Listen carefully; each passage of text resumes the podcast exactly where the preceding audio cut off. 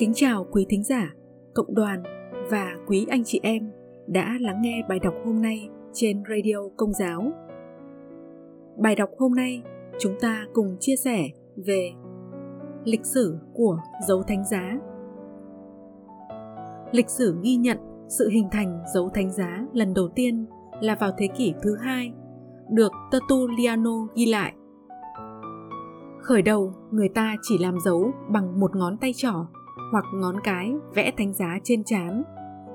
Hình thức này vẫn còn được thực hiện trước khi nghe công bố tin mừng trong thánh lễ, nhưng với cách vẽ ba dấu thánh giá nhỏ trên trán, trên môi và trên ngực. Từ thế kỷ thứ tám, ở một số nơi, các tín hữu bắt đầu làm dấu với hai ngón tay, ngón trỏ và ngón giữa, vẽ dấu thánh giá trên trán và trên ngực.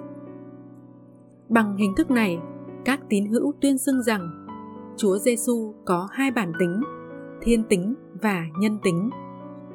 Đó là một lời tuyên xưng chống lại lạc giáo thời bấy giờ, cho rằng Chúa Giêsu chỉ có thiên tính, chứ Ngài không thực sự là con người.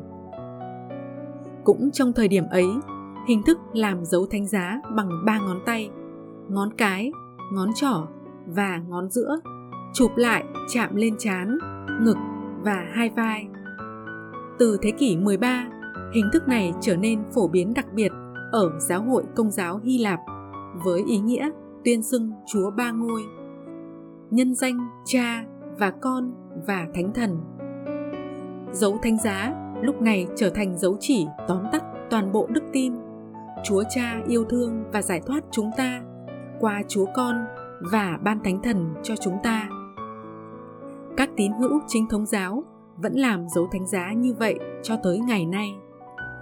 Hình thức này cũng được khuyến khích thực hành trong giáo hội Công giáo vào thời Đức Leo bốn tám trăm năm mươi lăm và Đức Innocent ba một nghìn hai trăm mười sáu.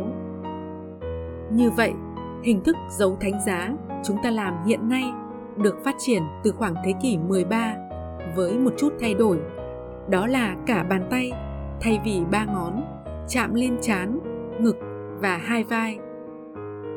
Một, khi đặt tay lên trán, chúng ta tuyên xưng Chúa Cha là đấng sáng tạo trời đất, Ngài trỗi vượt trên tất cả. Hai, bàn tay chúng ta đưa xuống chạm vào ngực hoặc bên dưới một chút, như lời tuyên xưng về sự hạ mình nhập thể của Chúa Giêsu. Ngài từ trời cao hạ thân, mặc xác phàm vì yêu thương chúng ta, và Ngài còn xuống tận ngục tổ tông sau khi chịu tử nạn, rồi ngày thứ ba Ngài sống lại. Ba, sau cùng, bàn tay chúng ta chạm vào vai trái sang vai phải với ý nghĩa Chúa Thánh Thần bao phủ toàn bộ, Ngài che chở chúng ta như tấm áo choàng và bảo vệ chúng ta bằng tình yêu và sức mạnh của Ngài. Cảm ơn quý thính giả, cộng đoàn và quý anh chị em đã lắng nghe các bài đọc trên Radio Công giáo.